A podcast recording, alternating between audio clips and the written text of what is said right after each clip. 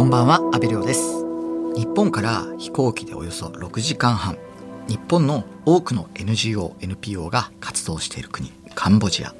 今日はカンボジアで地雷、不発弾を除去する活動を続ける団体をご紹介します。それが認定 NPO 法人、国際地雷処理地域復興支援の会です。カンボジアは1960年代後半のベトナム戦争に巻き込まれてからおよそ30年以上にわたる戦闘状態が続いて地雷が400万個から600万個も使用されたそうです。国際地雷処理地域復興支援の会は特に地雷や不発弾が数多く残る地域で日々危険と背中合わせの活動をされています。今日は一時帰国されている国際地雷処理地域復興支援の会理事長の高山良二さんにお話を伺います高山さんよろしくお願いしますはい、こんにちは。よろしくお願いします。いやー高山さん日焼けされてますね もうずっと地雷の撤去の作業をずっとされてるわけですよねそうですね。あのまあ私とカウンターパートを取っているカンボジアのあの地雷専門部隊の CMAC っていうんですが、えーちょっと PKO があのの時に発足しましたからちょうど30年なんですね。で考えてみたらそのうちの20年彼らと 付き合っていくかなと思いましてね。はい。なるほどね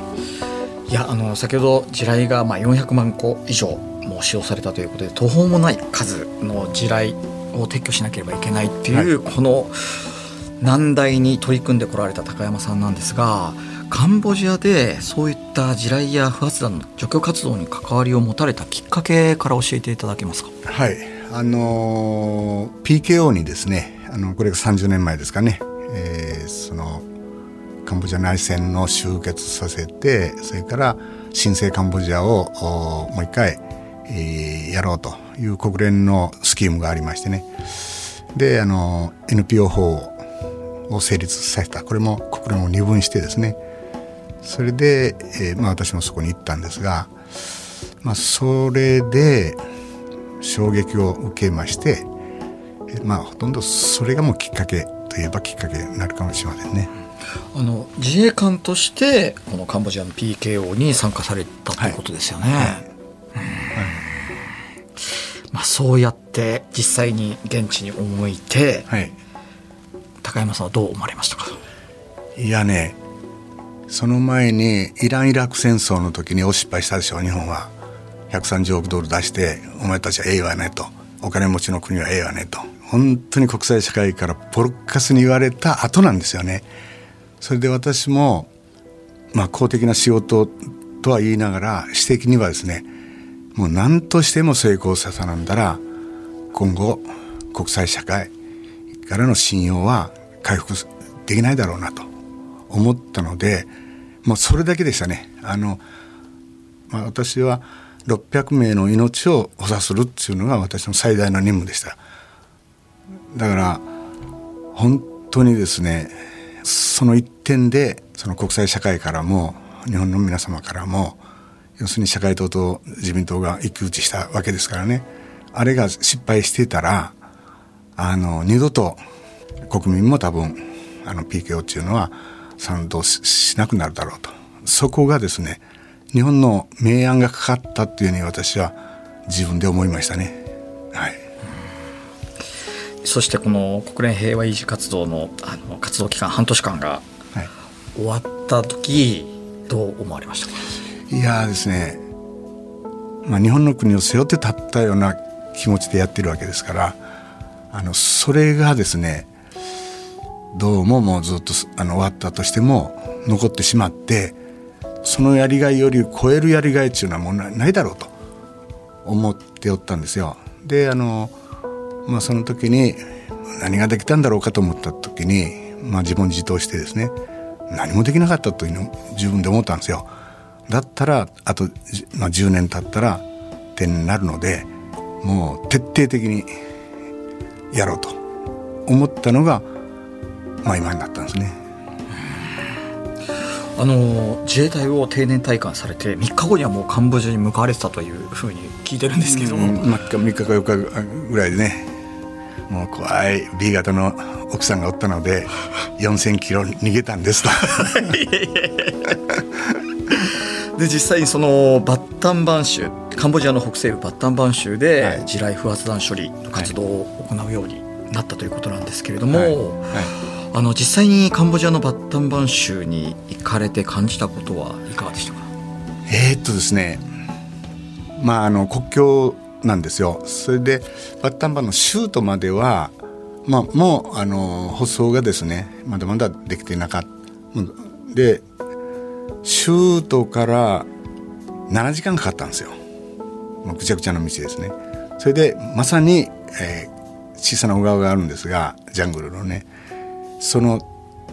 とこがあの一番地雷があるということでそこ行った時にもう足を飛ばされた人っていうのは珍しくなかったんですね。当時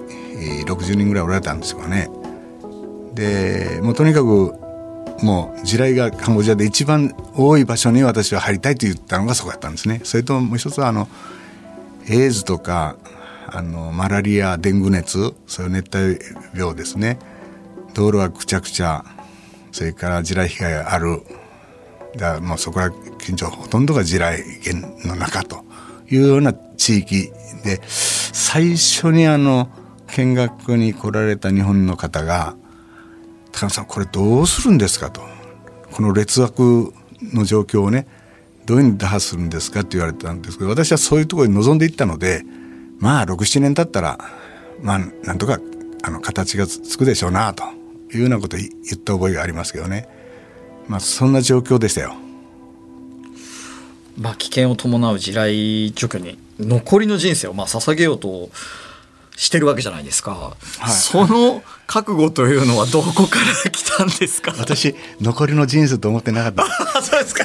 あくまでもあの10年ぐらいでこうきちんと終わらして、ね、駐屯地、はい、ちょっと遡りますが駐屯地定年になるでしょ？言うこと決まってるんですよ。高野さんあのこれからは健康に気をつけてやってくださいよと。第二の人生をやってくださいよと言う。第二の人生じゃないですよ私。人生本番ですよと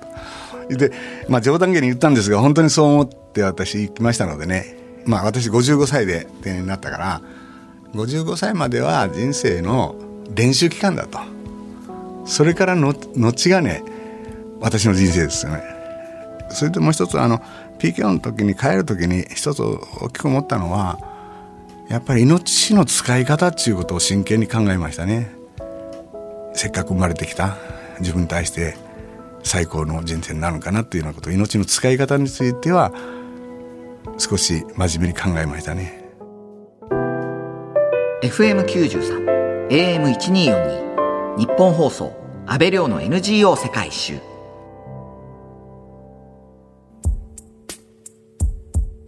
今日は認定 NPO 法人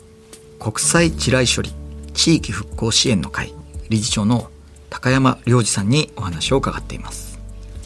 この国際地雷処理地域復興支援の会では地雷や不発弾の除去は、まあ、実際に具体的にどうやって行ってきたんですか？あの CBD ってコミュニティベースドデマイニングって呼んでましたがいわゆる住民参加型。これはね本当に乱暴なやり方だまあ私が提言したんですが、まあ、その通りやったんですよね。まあ、それが一番いい方法というのは仕事を与えられるでしょ。それから女の人をですねかなりやっとったからあの要するに自分の子供らにあそこ行ったらいかんよここ行ったらいかんよっていうそういう危険回避のことは当然その人たちがあのやってくれるんですよ。で、まあ、お金も渡せるしそういう意味でこの CBD という方式を私はあの CMAC に提言をしてそのままやりましたね。いやでも確かにそのいわゆる地雷を除去するってことももちろん大事な目的なんですけど、まあ、結局はそこで暮らす人たちが、まあ、どんどんどんどんこうあの復興していかなければいけないわけですよね、はい。はい、そそれは地雷を除去してからやりますではなくて 実際にそこに生きてる人たちがいるから、そこに雇用も作らなきゃいけないそういったこう、う。ん、タイヤの両輪で進めていく、うん、だからまさにこの国際地雷処理地域復興支援の会っていう名前になってるんですね。そうですね。からまあ最終的にはそれのあの目指すものはこの頂点ですね。最終的に目指すものはあの要するに平和構築にこう行くわけですよ。それでまあ本当に現場に入った時は復興支援というのはあのそうはつけたものの実際はつけたもののもう100%地雷処理だけに私は頭あったんですよ。ところが入ってみれば4歳5歳の子供が自分たちの掘った素掘りの井戸の中に落ちて4件子供亡くなりましたけどねそういうのを子供をその井戸の中あげる。なかなかその表現はねできませんがそれで頭いきましてね村人に対して「おいで大人読んで ボロッカスに怒って「潰せ! 」って言われて「おいで潰したら水が飲めになる」って「いやもう私日本の人に約束はまだ取ってませんでしたけどなんとかすろって言ってね。であの単品の江戸をまあお願いするようになったんですよ。まあ、もうとにかく現場で私は村人と一緒に活動した、まあ、おかげといいますかねあの論理じゃなくて生活を一緒にやったのでその問題点がどんどんどんどん雇用の問題もありますしねそれからあの教育の問題もありますしゴミとかね、まあ、それにもうどんどんどんどんどんどんどんどん、まあ、手をつけるようになったんですよ。うん、あの実際これまで、まあ、まさにその本丸であるその地雷の撤去なんですけれど、うん、どれぐらいの規模の撤去を行ってきたんですか、うん、えー、っと今まではですねえー、っと私のそのあのホームページに 出てますけど私あの数はあんまり興味ないんですよ。エリアなんですよ。どれだけのエリアをね安全チェックしたかなんですよ今ですねえー、っと東京ドームはあれえー、っと4.7ヘクタールぐらいあるんですかね、はい、あれで言ったらですね64個分だと思うんですが、まあ、そのぐらいなあのエリアを安全にしたという記録は出してますね。はあ、東京ドーム60個以上の土地を安全な土地に変えたんです、えー、埋まってない土地もありますよ、はいはい、やったけども出なんだと、うんうんうん、まあ、ただチェックねその地雷原というに指定されてますから、まあ、指定されたとこしかできないんですよ、まあ、そういうところをやるんですがただ事故が起きたりそういうところですね。それから学校を作りますよ。私周囲をチェックしますよ。というところはあのそういうふうに地雷原として指定されなくてもまあ私のその権限でやるよと、まあ、それはあの政府も認めてますけどね。はい。いやカンボジアでその地雷や不発弾の状況そして現地の人たちの生活向上にまさに奮闘されている高山さんなんですが今後の目標ってどう考えていらっしゃいますか？えー、っとですねえー、っとあの自立復興だと言いますね。じゃあ何をすら自立復興になるんかと。やっぱりですねそこは教育にあるんだろうというふうに思ってですね。それで、えー、っとこの間ちその情報大臣と私対談しあの国営テレビで対談した時にそのことを言ったんです。それでとにかく何でもいいから一品だけ世界の人がこれ本当にカンボジアで作ったんかやと。カンボジア人が作ったんかやと。いうものをこしらえることがあのもうとにかく先決ですよと。言ってそれでまあ 自分が作った酒のことを恥ずかしいんですけど熊井上流という会社があ私作った会社ですけどの空熊井という酒。これがですね一番近いんだろうと思ってるんですでその日本のあの本当にね日本食の最高峰の、まあ、吉村さんだとかあの富澤浩一さんだとかねにあそこにお酒を置いてくれるようになったり、まあ、具体的なそういうことが出てきたんですよ。そういうことでカンボジアの製品カンボジア人が作った製品が世界で本当に認められることを一品だけでいいからとにかくやるそしたらカンボジア人がですね我々にもできるじゃないかと。でそういうふうにして火がついたら私は今のカンボジア人だったらやれると思うんですね。ここをやりたいんですよ、まあ、地雷はねこれは延々とやる以外にないんです。で、えー、一度引き金を引いたらこういうアホみたいなことになりますよと。引き金を本当に引くんですかと。今いっぱい引き金を引きそうな国がそこら辺でコロコロしていますね。もうアウトなんですよ。それをねえー、っと戦後処理の現場からねあの発信することが一つとそれから二つ目にはあのカンボジアの本当の意味での自立復興というか自信を取り戻すいうことですよ。もう一つはあとやりたいことは日本ですよ。カンボジアより今日本が心配です。はい。今の日本のことをもう一人一人がやらないと後の祭りになるんじゃないかなと実にあの寂しいというかね心配というか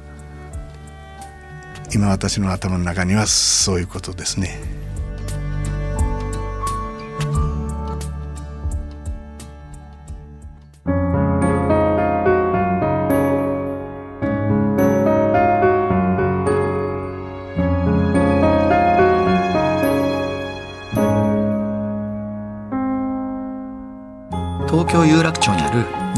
送からお届けした安倍亮の NGO 世界一周。そろそろお別れの時間です。今日は認定 NPO 法人国際地雷処理地域復興支援の会理事長の高山良二さんにお話を伺いました。最後に高山さんから番組をお聞きの皆さんにぜひメッセージをお願いします。はい。えー、っとですねあのー、本当にですねまあ、国際社会国際秩序というものがあのどういうふうな秩序にすればいいんかということが今問われる時期にまたになりましたね。要するに本質と都合論というのを私読んでるんですがもう99%都合論はやめましょうと。本質論でいきましょうと。ね。損得感情をやったって今のもんやったら日本終わってしまいますよ。だから皆さんが声を上げてで、えー、日本をきちっと守って日本が守れればアジアは守られます。世界を守られます。だから政治に組みようがないとかそんなことは言ってはダメだと思います。しっかり本当に今最終的にやらないのはあの日本のことです。これをしっかり考えることをやっていただきたいなというふうに思います。高山さん貴重なお話ありがとうございました。はいどうもありがとうございました認定 NPO 法人国際地雷処理地域復興支援の会のさまざまな取り組みについては公式ホームページをご覧ください。ここまでのお相手は阿部亮でした。